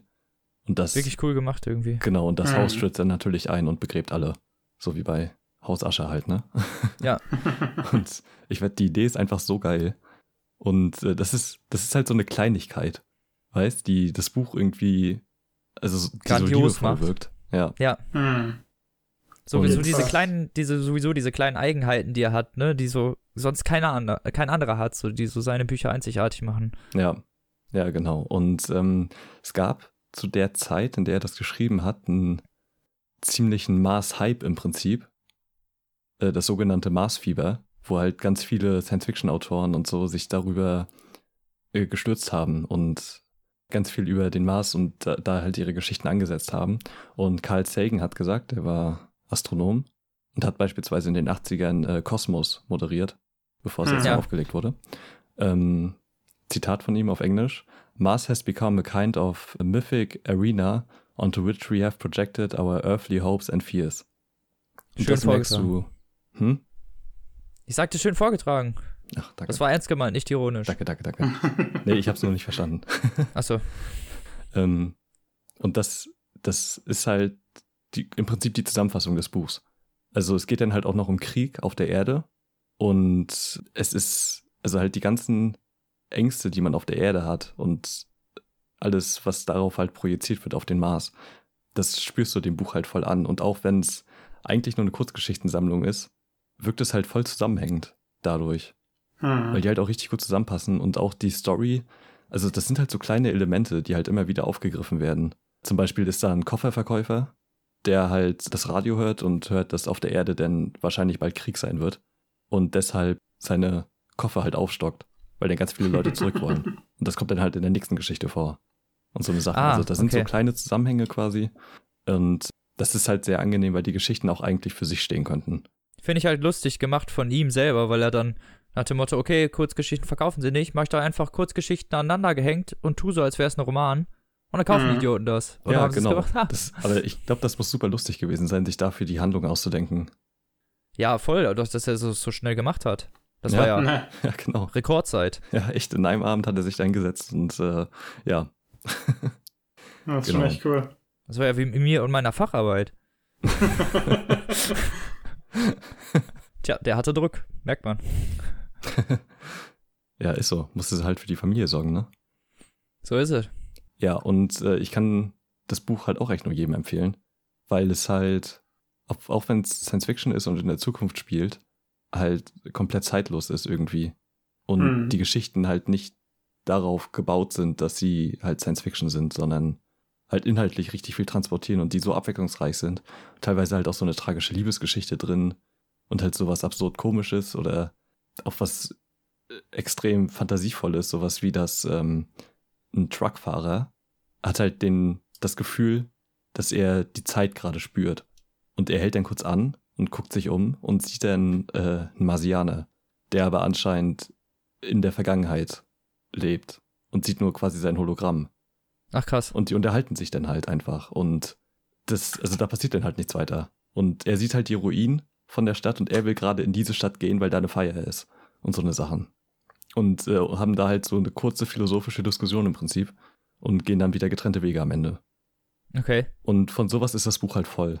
Und das Mhm. ist, ist so angenehm zu lesen. Es ist halt relativ lang, aber mir kam das nicht ansatzweise so lang vor. Es hat 372 Seiten. Ja, das geht ja. Also ungefähr so lang wie mein Buch. Ja, genau. Warte mal, jetzt steht hier bei Wikipedia 272, aber ich glaube, das waren 372. Okay, bin mir gerade nicht sicher. Aber jedenfalls ähm, ist es sehr schnell wegzulesen. Ja, kann ich mir vorstellen. Und wie gesagt, bei Diogenes erschienen und kostet 10,90 Euro neu. Und ich kann auch die neue Version nur empfehlen, weil da sind halt noch ein paar neue Geschichten drin, die er da Ja, hinzugefügt hast hat. ja erzählt, das ist dann aktueller sozusagen. Ist wie bei der Version von Schwarz, der dunkle ja, Turm. genau, ne? genau. Version 1 und 2. Kommen wir Mhm. übrigens wahrscheinlich nochmal drauf zu sprechen. Oh ja, ich sag noch nix. Ich sag noch nix. aber es wird kommen. Man kann sich freuen schon. Ja, Es wird man kann einen Turm am Ende des Horizonts sehen. Und er ist dunkel. Aber wir sagen nichts. Aber wir sagen nichts, nein. Ja, Nichts Konkretes.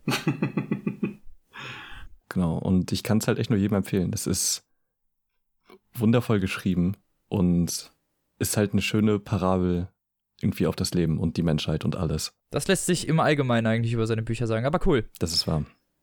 Sehr cool. Ja. So, Kelt, dann bist du final dran und du hattest ja ein Buch von ihm, was in etwas späterer Lebenszeit, ich glaube, das ist das vorletzte Buch, was erschienen ist, bevor er gestorben ist. Das ist richtig, äh, wobei dazu zu erwähnen ist, dass mein Buch Vom Staub kehrst du zurück ähm, eine ähnliche Struktur hat, wie das, wovon Tim uns gerade erzählt hat. Das bedeutet, auch dieses Buch ist eigentlich eine Kurzgeschichtensammlung mit einer gewissen dazu gedichteten Rahmenhandlung. Das hat der illustrierte Mann übrigens auch von ihm. Ah, okay. Ich glaube, es, glaub, es gibt viele Romane, die halt so ein Mhm. bisschen lose aufeinander. Also das, was das Einzige, was ich jetzt von ihm durchgehend gelesen habe, war Fahrenheit und Das Böse kommt auf leisen Sohlen. Das waren durchgehende Geschichten. Hm, hm. Ohne Kurzgeschichtencharakter. Okay. Aber das sind die Ähm. einzigen, glaube ich. Also zumindest die, die ich kenne. Ne, okay. Ähm, und die Geschichten sind alle sind sehr breit gestreut in ihrem historischen Ursprung. Ähm, das heißt, es gibt zum Beispiel auch bereits älter veröffentlichte Geschichten, die teilweise bis 1945 zurückgehen mit ihrer Erstveröffentlichung. Oh, okay. Ähm, das heißt, Okay. insgesamt sind die verschiedenen Texte halt über den Zeitraum von fast 50 Jahren entstanden. Beziehungsweise eventuell etwas mehr, weil er ja möglicherweise das von 1945 schon vorher geschrieben hatte. Aber sind das Ah, dann ja, welche, die okay. schon vorher veröffentlicht wurden? Oder die er Bitte? einfach noch quasi in der Schublade hatte? Auch vorher veröffentlichte schon. Okay, ja. Ausschließlich oder? Nein, gemischt. Okay. Also es sind 21 Kapitel. Nicht alle davon zählen als Geschichte. Das sind meinetwegen irgendwie 15, die man tatsächlich als Geschichte sehen könnte. Und davon sind neun schon mal früher veröffentlicht worden. Alle im Zeitrahmen von 1945 bis 1995 oder so. Also ein bisschen fast für 50-50-50 so. Ja, also Genau. Das spannt also ein sehr breites äh, historisches Feld aus seinem aus seiner persönlichen Geschichte. Hm. Ähm, erstmal inhaltlich. In der Geschichte oder in den Geschichten geht es um eine Familie von magischen, untoten Wesen. Zombies und Mumien und Vampiren und solchen Dingen. Kurz gesagt Monstern. Monstern, genau. Das ist ein schönes Wort. Lustigerweise übrigens, kurze Anekdote, Monster bedeutet auf Latein übrigens Wunderkreatur. Ha, Trivia am Rande. Nice. auch gut. Diese Monster gehören eigentlich alle zu einer Familie, die in Illinois wohnt, in den USA. Es gibt am Anfang das zweite Kapitel, handelt davon, wie sie da, ne, nicht wirklich, wie sie da hingekommen sind, sondern wie das Haus, in dem sie wohnen, da hingekommen ist. Das war so ein bisschen abstrakt. Also es hat wohl irgendwie gestürmt. Sind andersrum eingezogen, also. ja, also es hat wohl irgendwie gestürmt und es war so eine schöne Hügelfläche in so einer Licht auf so einer Lichtung. Und dann hat der Sturm die Bäume zerlegt und zu sauberen Plätten zerlegt und Steine dahin gewirbelt, die dann in ordentliche Ziegelquaderform geschlagen wurden. Das ist so eine richtige Bradbury-Story, ey. ja, und dann lag dann irgendwie das Baumaterial darum. Und das hat sich dann irgendwie zu einem großen Haus aufgebaut, von dem niemand genau weiß, wie viele Zimmer das jetzt eigentlich enthält. Mehr als 100, weniger als 1000 sind sich die Leute so ungefähr einig. Aber es hat sich wohl nie irgendjemand von denen die Mühe gemacht, das zu zählen. Ist eine große Spanne, ne? ja. Also die meisten schätzen das so auf 150, wird gesagt. Aber bis zu 1000, also ich weiß nicht, das wird dann wohl auch impliziert, dass das Haus wohl auch so hin und wieder wächst und schrumpft. Je nach Bedarf, hat man fast den Eindruck. Also genau wie Oder- die Kreaturen auch magisch. Genau, das auf jeden Fall. Ähm, es hat sich ja auch selbst gebaut, also das Ja. definitiv. Spricht ein bisschen dafür, ne? Genau. ähm, die Monster scheinen weitestgehend ägyptischen Ursprungs zu sein. Also die, die hauptsächlich dort wohnen, die Familie heißt, heißen die Elliots. Ähm, das sind eigentlich alles Mumien. Und dann gibt es so weiter entfernte Verwandte, Onkel und Tanten, die dann auch Vampire und teilweise auch einfach nur Tiere sind, wenn ich das richtig verstanden habe. Das ist teilweise vage formuliert. Ähm, aber auf jeden Fall alles kleine Horrorgestalten. Und die Geschichten drehen sich um zwei zentrale Charaktere. Einmal Sassy, eine Mumie tatsächlich, ähm, die die besondere Gabe besitzt, mit ihrem Geist, während sie schläft, in andere Wesen, aber auch einfach in Gegenstände, auch im abstrakteren Sinne, wie zum Beispiel den Wind oder den Fluss oder so, hineinzufahren und aus ihren Augen zu sehen. Und wenn sie ein Lebewesen fährt, auch diese ein bisschen zu kontrollieren. Und sie ist dann halt so eine Träumerin, die ihre Tage und Nächte damit verbringt, die Welt aus der Sicht anderer Leute kennenzulernen. Und das macht sie auch auf ziemlich große Distanzen. Das heißt, sie kann auch von Illinois aus in Kalifornien oder so in den Körper anderer Menschen schlüpfen. Okay. Ähm, sie hüpft dann irgendwie von Windböe zu Windböe und reist dann damit relativ schnell durch die Gegend. Sie ist eine der zwei zentralen Charaktere. Der andere ist Timothy, ein junger Mensch, ein ganz normaler, sterblicher Mensch. Was? Ein Muggel? So kann man es auch nennen.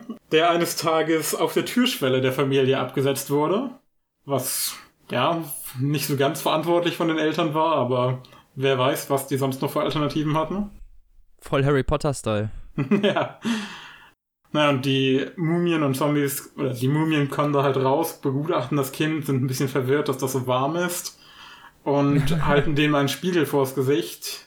Und darin, dass er eine Reflexion hat und alle anderen nicht, können sie dann feststellen, dass dieses Kind ein bisschen komisch ist. Das lebt nämlich. Aber sie entscheiden sich dann auf Wer macht denn sowas? auf Vorschlag der Mutter, das trotzdem aufzunehmen und aufzuziehen. Und die wollen das wohl irgendwie dazu ausbilden, der Geschichtenschreiber der Familie zu werden, der für alle Der anderen. Historiker? Genau, der Historiker. Das ist tatsächlich der Begriff, der verwendet wird. Ach, lustig. Lustig.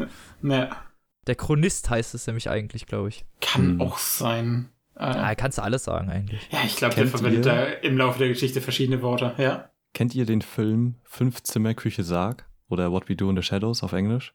Nein. Nee. Der ist von den Flight of the Concords Leuten und das ist so eine Mockumentary Hm. äh, über eine Vampir-WG im Prinzip. Okay. Ach so. Und mega lustiger Film und äh, da gibt's witzigerweise auch einen Lebenden. Doch, den habe ich gesehen. Den habe ich gesehen. Der war ultra witzig. Der ist richtig geil. Mit diesen russischen Vampiren, ne? Die die ganze Zeit so einen Blödsinn machen. genau. Haben die nicht so einen komischen Akzent die ganze Zeit? Ja, also es gibt da verschiedene Sorten von Vampiren quasi, also aus verschiedenen Jahrhunderten. Es gibt auch einen Nosferatu-Vampir, der uralt ist und so. Und äh, da gibt's halt auch einen einen Menschen, der das dokumentieren soll, das Ganze, und der das Ganze auch filmt, Hm. dein Leben. Verrückt. Kann sein, dass es davon inspiriert ist. Hm? Die versuchen den immer zu beißen. Immer so, nein, lass das. Den darfst du nicht beißen. Ja, es hört sich gerade so an, als wäre das davon so ein bisschen inspiriert. Ja, durchaus denkbar.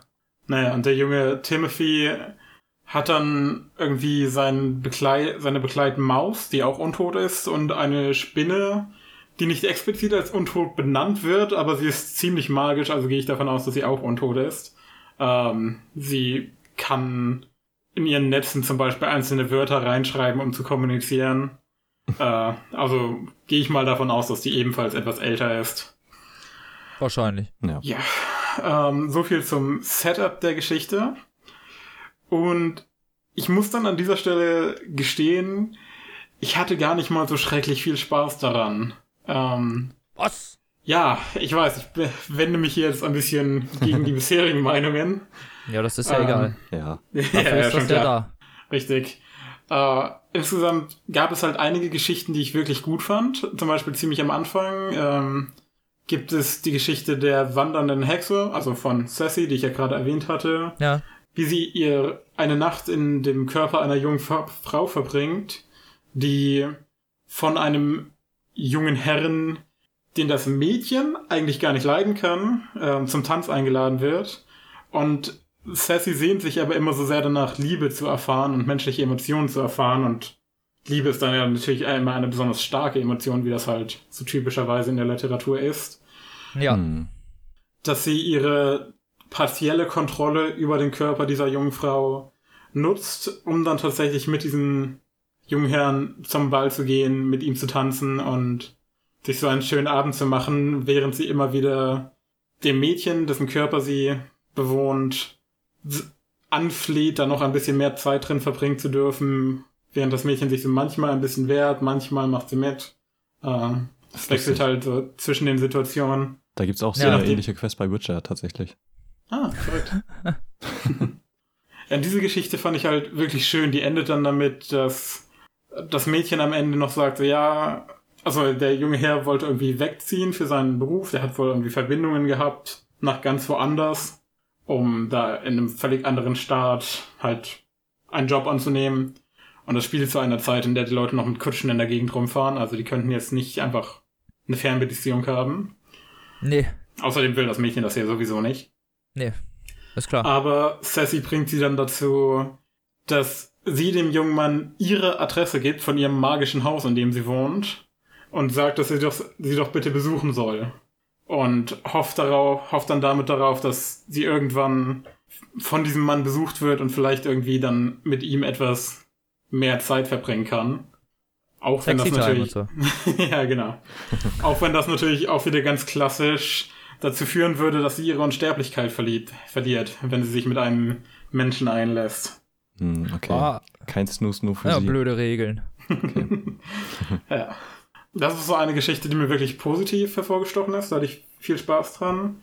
Aber abgesehen von dieser hatten die meisten irgendwie keine Bedeutung, die ich zumindest erkennen könnte, konnte. Ähm, Hm. Alles in allem schien das alles Aneinandergereiht. ja, hatte sich halt irgendwie an dem Konzept sehr aufgehangen, aber hatte anders als die Geschichten in der Mars, in den Mars-Geschichten, äh, Mhm. dem von Tim, hatten die irgendwie keinen wirklichen thematischen Inhalt, hatte ich den Eindruck.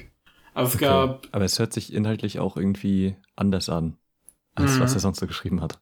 ja, also das dritte Kapitel zum Beispiel handelt davon, wie die Hauskatze aus den Pyramiden, als, als die Franzosen die Pyramiden öffnen unter Napoleon, dass sie da ausbricht und dann irgendwie halt durch die Gegend läuft und ein Schiff nimmt und dann irgendwann in einem Haus ankommt. Das ist so auf ungefähr zwei Seiten beschrieben, da passiert eigentlich nichts weiter. Außer dass halt die Katze da rumläuft. Hm. Ja. Und fast genau die gleiche Geschichte gibt's 50 Seiten später nochmal mit einer Maus. Und da passiert halt auch irgendwie nicht wirklich was. Und das ist dann halt die Maus, die, die dann auch so ein kleiner Freund von Timothy wird. Und da wird halt auch nicht wirklich passiert, dass sie irgendwas erlebt, außer dass sie halt aus der Pyramide rausgegangen ist, nachdem die geöffnet wurde. Und da fehlte mir halt irgendwie der thematische Inhalt. So ein bisschen der rote Faden, meinst du? Genau. Ähm, ein Thema, das noch relativ viel angesprochen wurde, war, dass Timothy sich halt immer so ein bisschen ausgeschlossen fühlte, weil er ja lebend war, irgendwann sterben würde und halt eigentlich nichts anderes kennt, außer seine unsterbliche und magische Familie und eigentlich gerne genauso wäre wie sie, aber es halt keine Möglichkeit dafür gibt, dass er so wird. Die wissen halt alle nicht, wie das gekommen ist. Achso, die sind einfach nur irgendwie so geboren, also ja. als Entitäten sozusagen. Genau, das ist daher halt so ein bisschen, ja, das wissen die halt nicht, sondern die versprechen ihnen dann einfach nur, ja, wenn du irgendwann mal stirbst, dann bist du zwar halt nur noch ein Haufen Knochen, aber das passt ja eigentlich auch ganz gut in unser Familienbild und dann haben wir dich halt trotzdem noch lieb. Dann kriegst du das halt nicht mehr mit, aber wir haben dich halt trotzdem lieb. Und nehmen okay. dich mit und so. Das fand ich auch ganz süß. Ähm, aber so alles in allem fand ich weder den Rahmen der Geschichte wirklich spannend, noch die Thematiken in den einzelnen Geschichten zum größten Teil. Es gab natürlich Ausnahmen. Ja, hm. aber so größtenteils hat es dir eher nicht so gut gefallen. So schrecklich viel Spaß hatte ich daran nicht. Lag, okay, vielleicht, lag vielleicht auch daran, dass ich äh, mit einer etwas falschen Erwartung dran gegangen bin. Mir war halt vorher nicht bewusst, dass es eigentlich eine Kurzgeschichtensammlung ist. Das hatte ich dann erst hinterher herausgefunden. Ja. Wäre ich dann mit einer anderen Erwartung rangegangen, hätte ich das vielleicht anders erkannt. Aber so war es halt teilweise auch so, wie gesagt, die Geschichten wurden über den Verlauf von 50 Jahren geschrieben. Und klar, da verändern Autoren natürlich auch ihre Stimme und ihren Stil. Und das hat man mhm. halt auch irgendwie, das hat dann halt so ein bisschen gerieben beim Lesen. Ja, ähm, verstehe ich, weil es halt nicht so wirklich kohärent aus einer Zeit stammt irgendwie oder genau. beziehungsweise aus einem, aus einer Feder einer bestimmten Zeitspanne. Richtig. Ich fand allerdings einen Hintergrund der Geschichte noch ganz interessant, den ich noch gerne dazu erwähnen würde. Nämlich ist das Cover in der englischen Version, gezeichnet von Charles Adams und wurde auch schon vor bei einer der Teilgeschichten in den 1940ern schon mal verwendet. Charles Adams ist der Verantwortliche für die Fernsehserie The Adams Family gewesen. Ach, witzig. Die inhaltlich große, große Ähnlichkeiten aufweist. Ja, ja das wollte ich eigentlich auch noch sagen. genau. Ja, und in diesem Sinne hat er also auch mit Charles Adams ein bisschen kollaboriert und hatte auch ursprünglich eigentlich immer den Plan, mit ihm gemeinsam dieses, oder nicht dieses Buch, sondern ein Buch in diesem Sinne zu verfassen, zu illustrieren und gestalten. Ähm, dazu ist es aber irgendwie leider in der ganzen Zeit nie gekommen. Und Charles Adams hat dann halt seine Fernsehserie gemacht. Und er selbst hat dann irgendwann sich gedacht, okay, jetzt mache ich das Buch halt alleine. Und hat das dann 2001 zusammengefasst mit seinen Geschichten und veröffentlicht. Ja, das ja. merkt man dem Buch auch irgendwie an, so. Ich wollte schon fragen, irgendwie die Inspiration, so Adams Family, hm. die Monsters. Mhm. Ja, es hört sich halt schon irgendwie ein bisschen albener an. Ja, auf jeden Fall. Also, teilweise ohne das jetzt negativ zu meinen oder so, aber. Ja. Naja, also es ist schon teilweise auch humoristisch. Ja. Aber jetzt nicht, auch nicht so wirklich komödienmäßig, dass man wirklich darüber lachen kann. Mhm. Ja, ich weiß nicht. Ist halt so eine nette Halloween-Geschichte. Nicht wirklich gruselig, nicht wirklich gehaltvoll, ja. aber halt leichte Lektüre für nebenbei. Ähm, ah, hat okay. auch sehr entspannte 161 Seiten gehabt. Ja, okay. Ja, das geht ja wirklich. Hm. Genau. Ist ja nicht so viel, ne? Genau, richtig. Das kann man halt im Zweifelsfall auch wieder in einem Tag oder in ein paar Busfahrten, wie auch bei dir, wie du es erwähnt hast, immer mal nebenbei lesen. Also zu erwerben gibt es das als Taschenbuch für 13,90 Euro im Edition Fantasia Verlag oder Edition Fantasia oder ich habe keine Ahnung, nie gehört. Hm. Nee, ich auch noch nicht vorher. ja, und ich glaube, damit wäre ich dann mit meinem Anteil auch durch. Ja, super. Ja, sehr schön.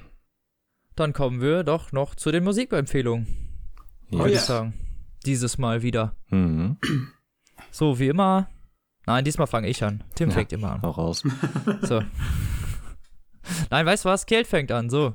Okay. Kelt, sag uns deine Musikempfehlung. Gut, ähm, heute möchte ich auf Colin Hay verweisen und insbesondere seinen Song Maggie. Colin Hay ist ein etwas länger aktiver Musiker. Am meisten wird er wohl bekannt sein für seine Band Man at Work, die den Party-Hit in Anführungszeichen Down Under hatten vor vielen, vielen Jahren. Oh, okay der Song über Australien. Ja. Ähm, und Colin Hain war halt da der Frontmann, Gitarrist und Sänger. Hm. Und hat also. später auch recht viel ähm, alleine musiziert. Woher man ihn auch kennen könnte, ist die Fernsehserie Scrubs. Da hat er öfters mal Musik für gemacht und auch live gespielt. Ah, Ist das der, dessen die Gitarre Ja. irgendwann zerklatscht wird? Ja, genau der, richtig. Ah. okay. Da habe ich Also- mich schon immer gefragt, wer das ist. Genau, der in der ersten Staffel da so hinterher laber, äh, hinterher rennt. Ja, Da spielt er seinen Song Overkill. Ach, auch ein sehr guter Song. Ähm, jetzt kann man sich das auch direkt, jetzt weiß ich auch direkt, wer das ist. Genau. Und Maggie ist ein Song über seine Jugendliebe, mit der er im Laufe seines Lebens, Lebens nie wirklich mental abschließen konnte. Also kennengelernt hat er sie als Achtjähriger, sie war neun und hat sein ganzes Leben irgendwie verfolgt von ihr und seiner Zuneigung und Freundschaft zu ihr verbracht. Und es gab allerdings immer Schwierigkeiten mit ihr. Ich kann halt einfach mal spoilern, das ist ja ein dreiminütiger Song, da ist das ja nicht tragisch. äh, sie, Das ist nicht tragisch. sie ist halt irgendwann in, ähm, in einer schlechten Beziehung gelandet mit jemand anderem, so einem desinteressierten, auch impliziert misshandelnden Partner. Sie haben beide Drogenprobleme, also ihr Partner und sie, nicht Colin Hay. Und irgendwann stirbt sie auch an diesen Drogenproblemen. Und das wird in dem Song musikalisch aufgearbeitet. Und ja, sehr, sehr emotionaler Song, kann ich sehr empfehlen. Daher meine Empfehlung heute, Colin Hay als Gesamtwerk und insbesondere den Song Maggie. Ja, klingt doch gut. Ja, wunderbar. Ich breche mal diese harmonische Musikempfehlung und bring mal wieder ein bisschen Deathcore hier rein. Und zwar mit der Band Whitechapel. Relativ Oh ja. bekannt in Mhm. der Szene. Gibt's schon seit 2007. Und ich habe überhaupt keine Ahnung, wo die herkommen. Ich glaube, die sind eine US-amerikanische Band und kommen aus Tennessee. So, ich bin ja auf der Seite. So. Und genau. Whitechapel machen Deathcore, wie man das halt so kennt. Geschreie und Geballer und so. Und ich würde heute gerne das Album Mark of the Blade, ihr neuestes Machwerk, bereits achtes Studioalbum, empfehlen. Hm. Ist 2016 rausgekommen und Deutschland sogar Platz 16 gechartet Krass. in den Albumcharts. Nice. Was schon ziemlich krass ist in der heutigen Zeit, finde ich. Ja, auf jeden Fall. Ich habe es damals gehört, als es rauskam und mir nicht gekauft äh, und es dann irgendwann nachgeholt, die Farce. Mhm. Und insbesondere würde ich gerne auf das äh, Lied Elitist One verweisen, in dem Fall. Verlinken wir unten wahrscheinlich auch einmal. Hm. Äh, ist ziemlich cool, ist ziemlich krass. Ich mag die Band. Also, gibt's schon auch ein bisschen länger, ist halt gewohnter Hardcore-Gitarren-Riffs und Gegrole und Gescreame und vor allen Dingen ist bei dem, bei der Band die Sänge, die äh, Stimme des Sängers äh, Philipp Bosemann, Boosman heißt er wahrscheinlich, keine Ahnung, hat einen hohen Wiedererkennungswert, die Stimme. Es ist so, als würde dich der Teufel anschreien. Hm. Es ist so ein sehr, sehr dunkles Growlen. Ja. Ich mag es sehr gerne. Ist halt so, kann man sich wahrscheinlich, wahrscheinlich nicht immer geben, aber ich mag es gerne mal für so zwischendurch, wenn es Hm. mal ordentlich abgeht. Genau. Ja, Und äh, das war eigentlich so meine Empfehlung. ja, da was hast ich du denn auch mit, mal Tim? wieder mit was völlig anderem. Also als ihr. Und zwar ist es das neueste, vor kurzem erschienene Album von Pierre Sonality mit dem Namen Miami 420. Das ist das letzte Album, was er als Pierre Sonality machen wird. Er hat sich da musikalisch noch so ein bisschen umorientiert und ist jetzt gerade so in der Neufindungsphase und will halt andere Sachen machen. Äh, und das halt unter einem anderen Namen. Und das ist jetzt so das letzte Album von ihm, wie man das halt so gewohnt ist. Der hat unter anderem auch ein Album mit DOS 9 gemacht, also zwei sogar, als die krassesten, ähm, den wir ja schon in der letzten Folge hatten und hat viel Ja. produziert und ist Labelchef bei den Funkverteidigern und äh, ist sehr umtriebig und ähm, genau, das ist jetzt sein aktuelles Album, das er zusammen mit Dennis aus Europa komplett produziert hat und es gibt keine Features und so und der schlägt da ein bisschen eine andere Richtung ein, sowohl musikalisch als auch textlich. Und das ist musikalisch halt wesentlich mehr von dem Westküsten-Sound geprägt, als es bisher der Fall war und äh, klingt halt sehr entspannt. Und textlich hat er sich halt auch so ein bisschen andere Richtung gestellt als vorher und hat jetzt viele so kleine Storytelling-Sachen in den Liedern und erzählt halt immer so ein paar Geschichten. Und es geht natürlich viel, wie der Name schon vermuten lässt, ums äh, um Gesundheitszigaretten und äh, Alkohol und was weiß ich alles. Und ja, hat mir sehr gut gefallen und kann ich echt nur wärmstens empfehlen. Vor allem das Ah. Lied äh, viel zu lang, zu dem es auch ein sehr schönes Video gibt. Klingt gut. Dann sind die Hip-Hop-Konnoisseure hier auch wieder bedient worden. Genau. ist doch klasse. Traumhaft. So. Ja, und das war's eigentlich schon für diese Spezialausgabe. Mal wieder. Oh, ja. Genau. Und nächstes Mal hören wir uns noch mit einer ganz normalen Folge wieder. ja. Bevor Okay. es richtig an die eingemachten Brötchen geht. Oh ja, es Weil kommt das auch- Großes auf euch zu. Ja, es kommt Großes. Noch sagen wir es nicht, vielleicht in der nächsten Folge. Ja, wir haben auf jeden Fall Wir haben es ja schon geplant. angedeutet, aber Mhm. angedeutet ist nicht das gleiche, wie gesagt. Mhm. So, dann, Freunde. Bis nächstes Mal. Liest was Gutes und haut rein. Tschüss. Viel Spaß.